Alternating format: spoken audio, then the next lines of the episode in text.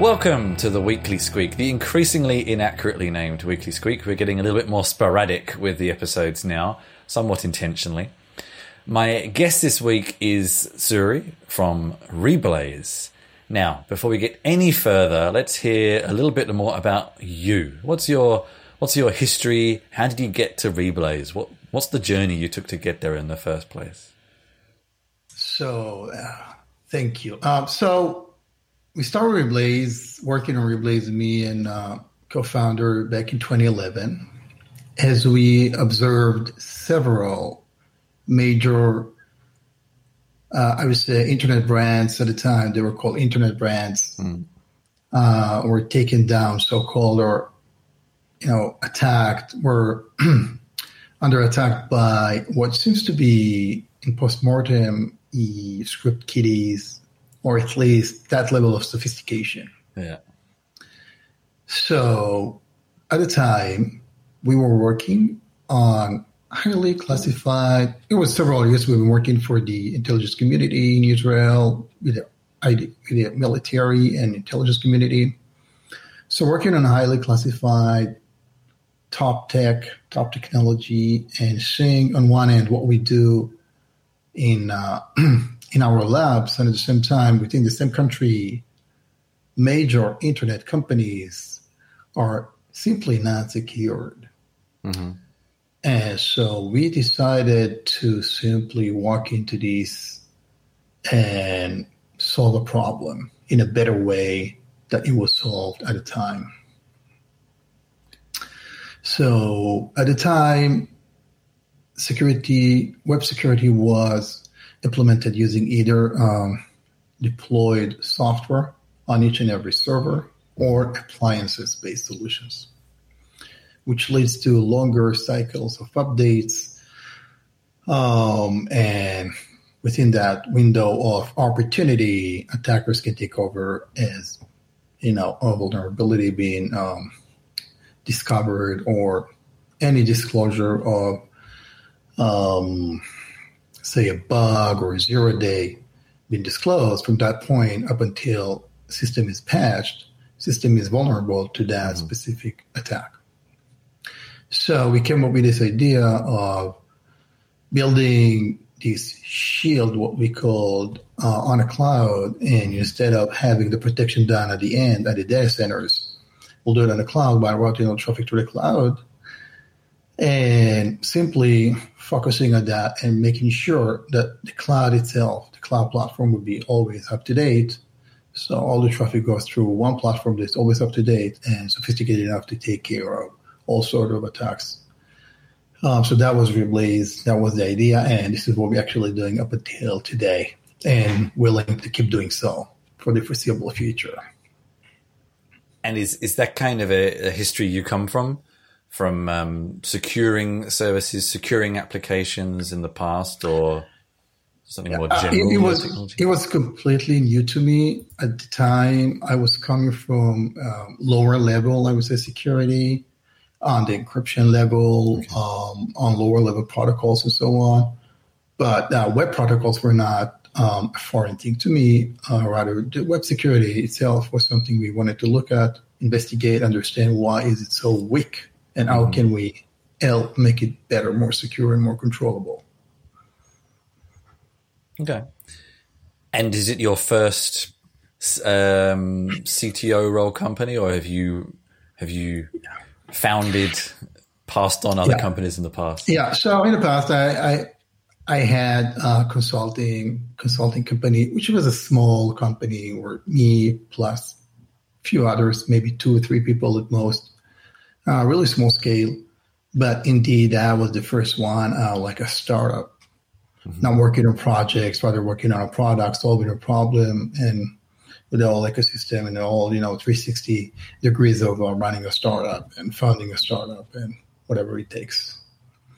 So what made you want to do that? What was the problem you were experiencing as a consultant that made you think, there's something in this? Yeah, at the time, cloud was still something people were hearing about. I mean, they called Dropbox a cloud. they called anything that was remotely, every SaaS solution was a cloud. All of a sudden, cloud became the platform, and then SaaS became separated. Yeah. While, if you remember, right? So cloud is a concept of scalable, so virtually unlimited amount of resources that you can allocate. If you have, for instance, a DDoS, right? You're under a DDoS attack, and you're within a data center, so you have the 5 gigabits at the time. That was 5 gigabits was extremely high-speed bandwidth. 5 gigabits, you're limited to that one, while the appliance you have is only 1 gigabit. So taking you down or disturbing or taking down a service was relatively easily. You put it on a cloud, software-defined platform, scalable as much as needed. Can go up to hundreds of gigs, even terabits per second, and still nothing is disturbed. Legitimate users are still getting service, and while the non-legitimates get filtered out, get eliminated by the platform you developed. So that was visionary at the time. Mm-hmm. There were only two companies claiming to do so or beginning to do so. One named Cloudflare and the other Incapsula, later on Imperva. But at that time, I said to my friend, I said, well, this time we're not stopping just because others are doing it. We're going to do it in our own way, in a unique way. Well, I believe it's still unique. And basically, fast forward 9 years later, we started the open source project, Curiefence, which I believe we would love to elaborate about in this conversation. Yeah, So the open source project started first, and then the company came out of that, I guess. Is that the case? No, it's the opposite. So at the time, as we started, as like any other startup founder, you will look to what is available right now. What technologies can I put together into my stack, building my product, building my solution? And the open source solution at the time were mod security, which was not scalable, manageable, or easy to use. So we realized we are going to write everything from scratch, our own proprietary software and so on. And so we did. The open source came about a year ago as we decided to extend our offering into the Kubernetes containerized deployments. And we realized that also market conditions with competition and so on made us realize that the buyers are no longer those who, the C-level necessarily, other probably developers, DevOps engineers, SRE engineers. Those are the people who actually selecting technologies, choosing, integrating with software, and actually de facto making the decision for the organization, what tech the organization will use. So offering a full-blown product as open source seems to be appealing to this community and work well in the cloud-native computing foundation and this ecosystem around it. Mm-hmm. So I think maybe we should, it's strange. Normally I do this the other way around, but as the open source project is the newer component, let's maybe go backwards and start from there. First, we were here to talk sort of specifically on the subject of security in the age of microservices. What are some of the particularly unique security issues for microservices, or are they largely the same, just a different ways of doing that? But as you define microservices, you're implying a dynamic environment where APIs and your services are introduced on a daily basis, weekly basis, sometimes a few times per day, right? So it's a very dynamic environment. That means whatever you do in this environment, whether it's security, monitoring, telemetrics, anything that you want to attached to this environment, integrate with the environment, must be dynamic as the environment is. Mm-hmm. Must be fully automated, has or at least work with the same set of APIs and protocols. Because software are no longer isolated islands. Yeah. It's all about integrating. API basically is the new UI to some extent, if you know what I mean. Yeah. So having a platform that is well-defined, documented, and simple to use, stable API for input, configuration, feeds, and for output, reporting, analytics, and so on. It's quite important.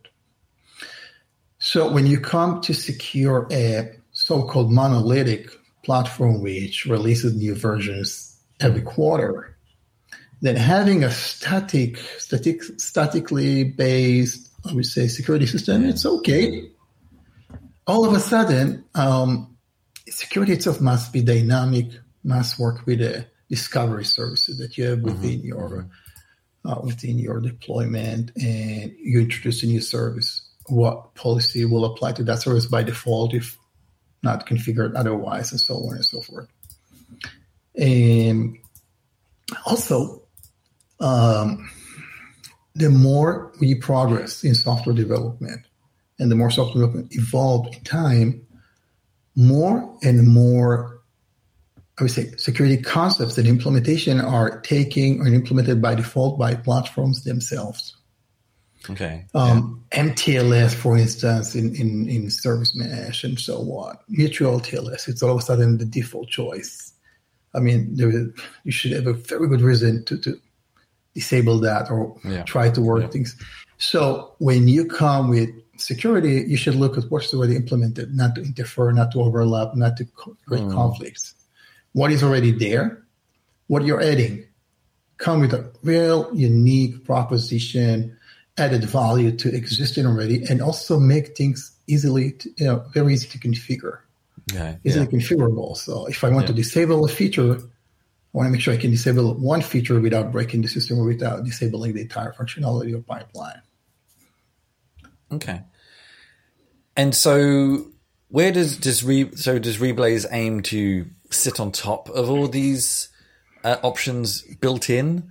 Or is it also offering recommendations on some misconfigured things? Or is it filling in the gaps that those services don't provide, or all of the above, I guess?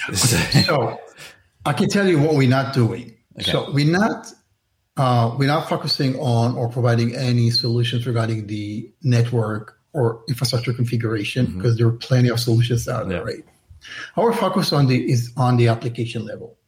Web application, web services, API, backend services, and so on. From the application point, from the HTTP protocol point of view, providing session profiling, meaning a certain session has to follow a certain flow. For example, an API, you'll call this API call, and only then you will call the other one. And if attacker is, changing the order or focusing on a single API call, that's an anomaly that system will detect, for example. Rate very sophisticated, I would say, rate limiting beyond what is already available out there in the proxies such as Envoy, Nginx, and so on. So all those of rules, security rules, and ACL profiling, you can integrate existing feeds, threat intelligence feeds, blacklists, VPN, and all sort of,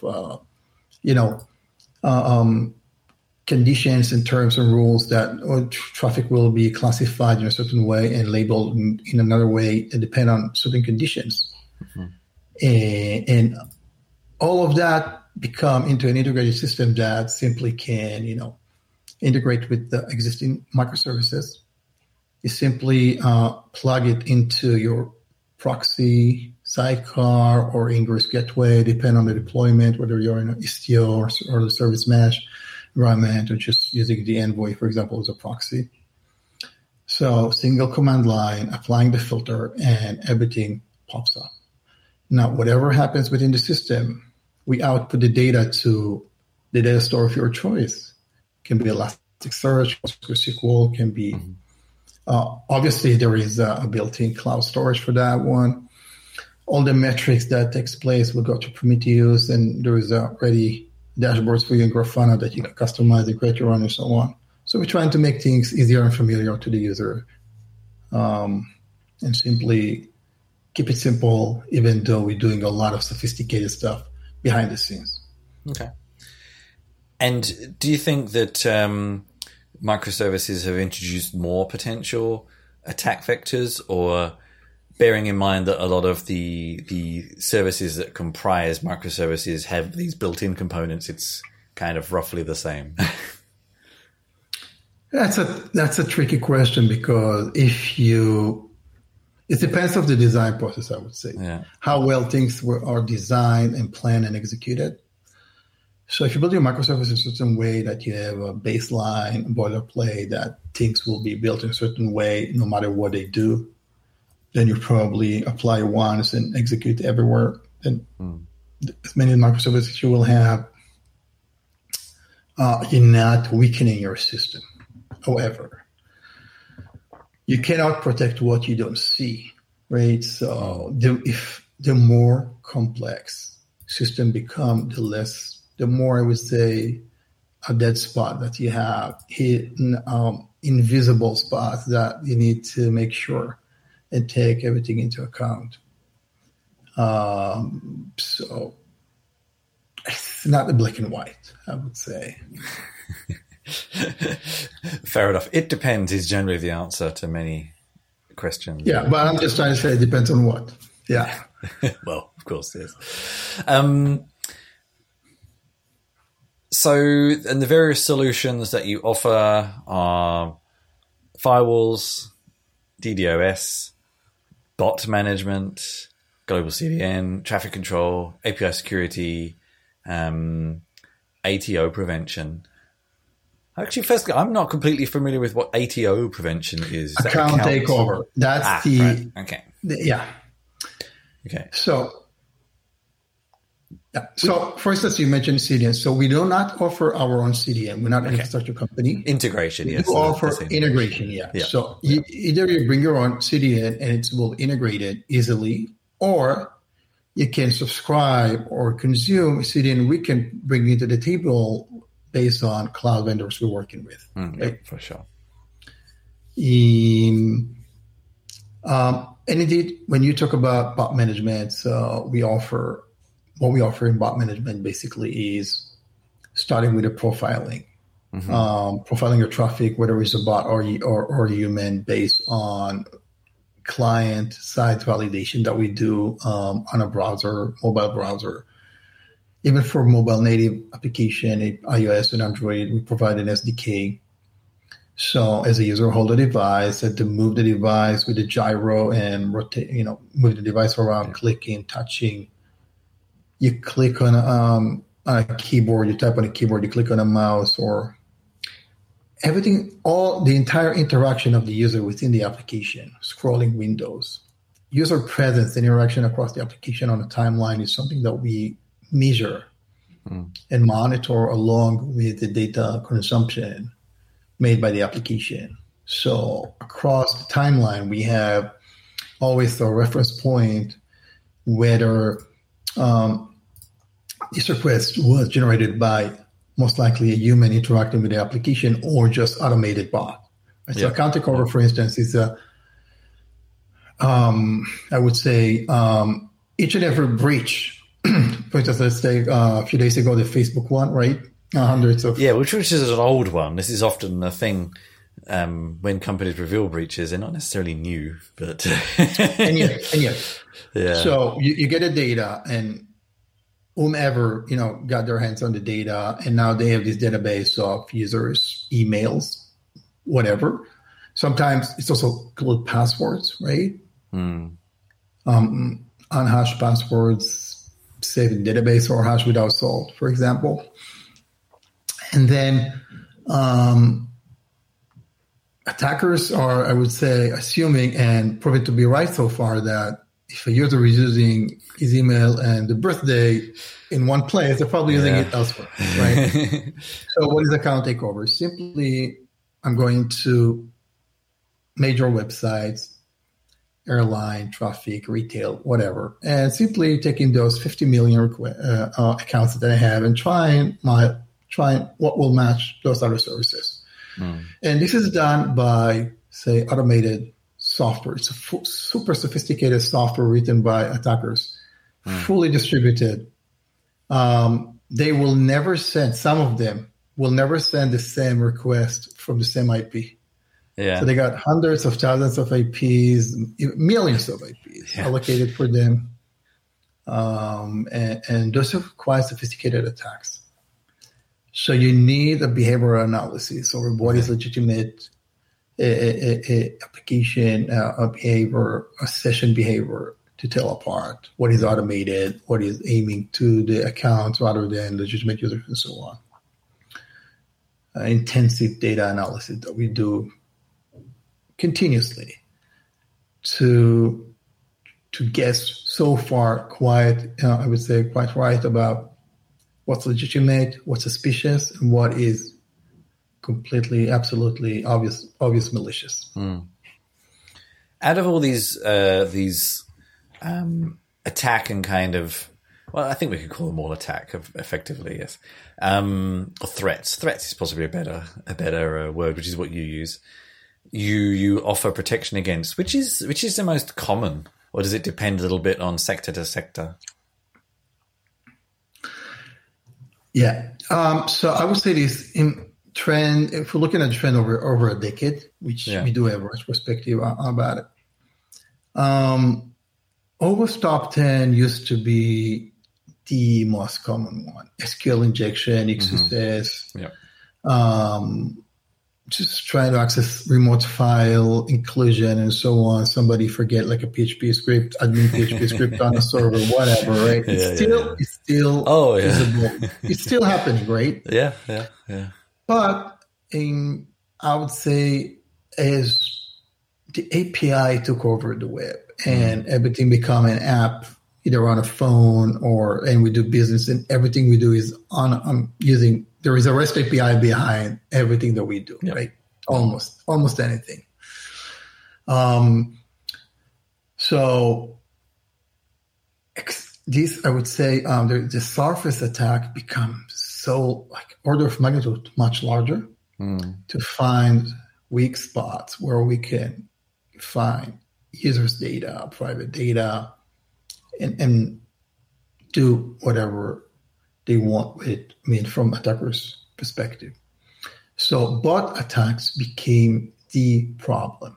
Okay. I would say more than classic. I would say top 10 threats. Many modern web framework already include built-in protection against XSS and SQL injection and so on. Yeah. So they move to the other, And based on that, and based on something you said earlier, what you're working against some very, very clever people who constantly probably surprise you and your team.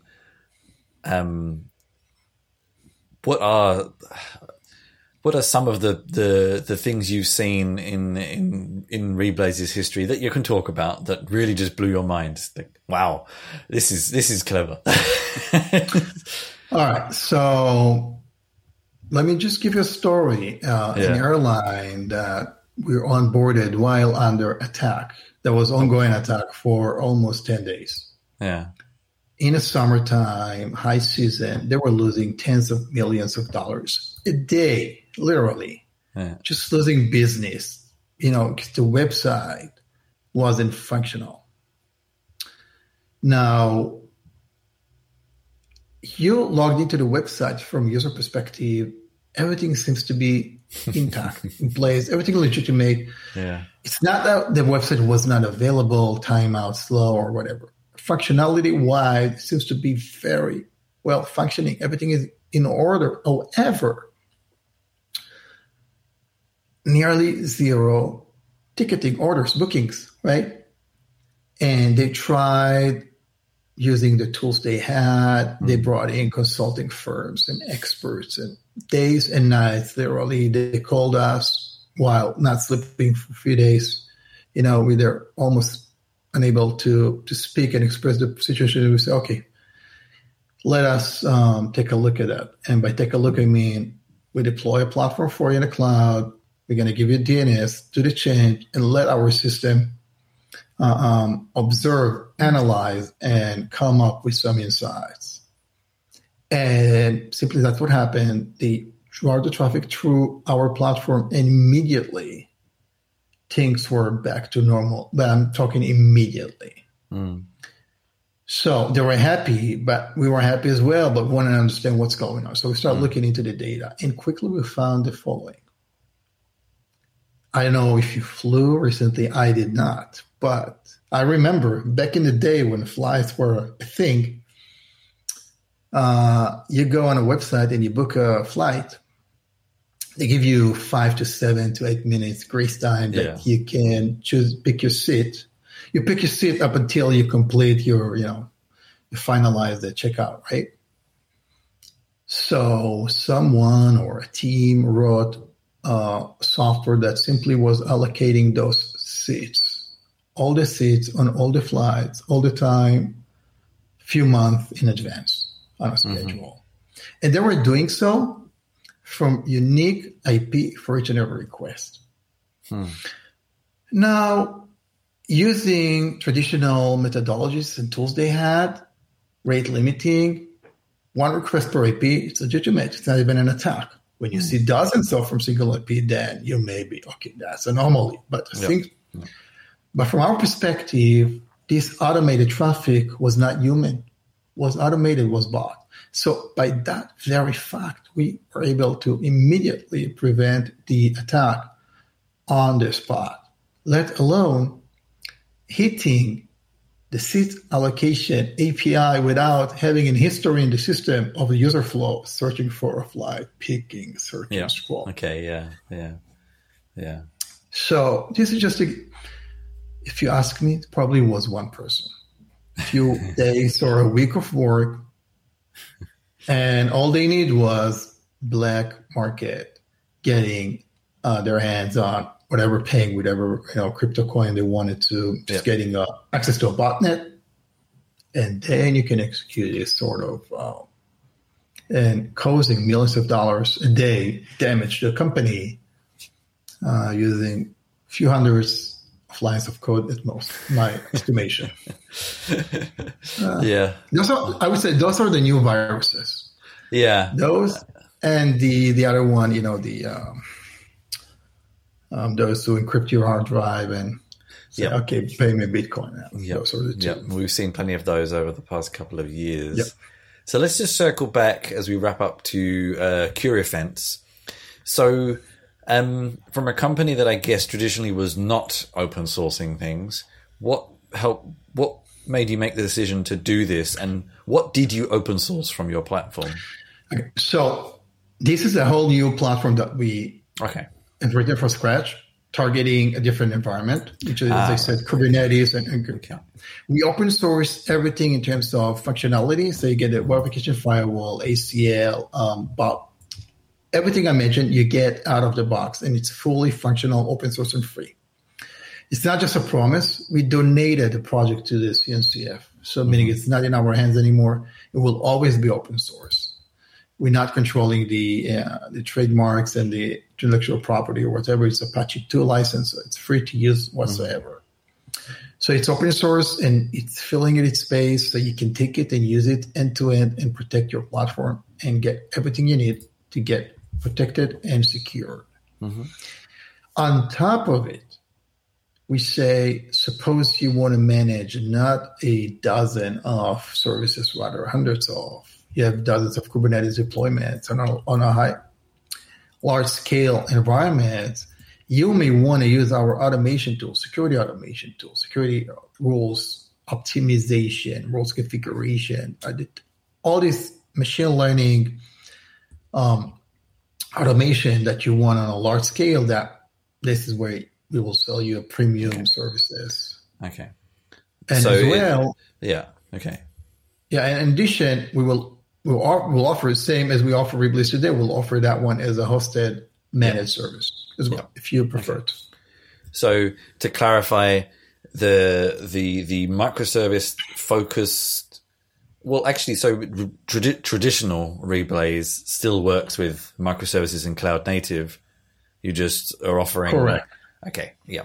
All right. Cool. And I guess the question I always like to ask at the end is, this has probably been a relatively large project the past year or so, but what's next in the next 6 months to a year? So we started with supporting Envoy proxy. We're adding now Nginx, and we're adding all sort of service meshes beyond Istio that we already supported day one. Basically open service mesh, Linkerd is coming down the road. Security automation, fancy machine learning, looks like a magic from the demo the team has shown me in recent weeks. So making things easier and simpler. It's a factor in security. The simpler security implementation is, the more likely it will be used. And over time, the more complex security solutions, the less likely will be used. Therefore, less secure systems become. Yep. So simplicity is a target, a goal. Okay. And for Curiefence, is it something that you have completely kind of stopped focus on, and it's very much in the hands of the community, or is Reblaze still driving the roadmap? No. Curiefence is our, I would say, poster child. We're investigating it, we're developing it, and we're looking into taking it to places. That's our tech. That's our front shield. So I guess the most important question there, which is always one I like to ask, is Reblaze using Curiefence under the surface? So that's a great one. So one of the goals that we have is by the end of this year, a vast majority of our SaaS platform, which, by the way, process today roughly 12 to 14 billion requests per day. Okay. Wow. Yeah, between 50 to 70,000 apps and websites are protected by us, right? Mm. So by the end of this year, 2021, a vast majority of our deployment will be already based on Curiefence. Okay. That's something we are definitely looking into. That's our product. Yeah. I think that's a big job for you as well. So definitely. So just to wrap up, if anyone is interested in finding more, that's reblaze.com for the commercial offerings, and Curiefence, spelt as in Madame Curie, which I gather is where the name comes from, Curiefense. What did I say? Curious. You say Q. Oh, yeah. Curious. Okay, yeah. Curiefense.io for Curiefence, and also on GitHub. If anyone is interested in speaking with you in particular, are there any places, or you just the main Reblaze website? Yeah, they can, I got my Twitter, SuriTZURY. They can come on Slack. We got this Slack for community. You can go GitHub issue. Can connect with me on LinkedIn. I'm everywhere. So I'm available. And I'm looking forward, actually, people to ask and participate. you, just in case you don't need your own kind of denial of service fence, so people don't overwhelm you with requests. But anyway, thank you very much for your time today. Thank you very much, Chris. Pleasure talking to you. Thank you for having me.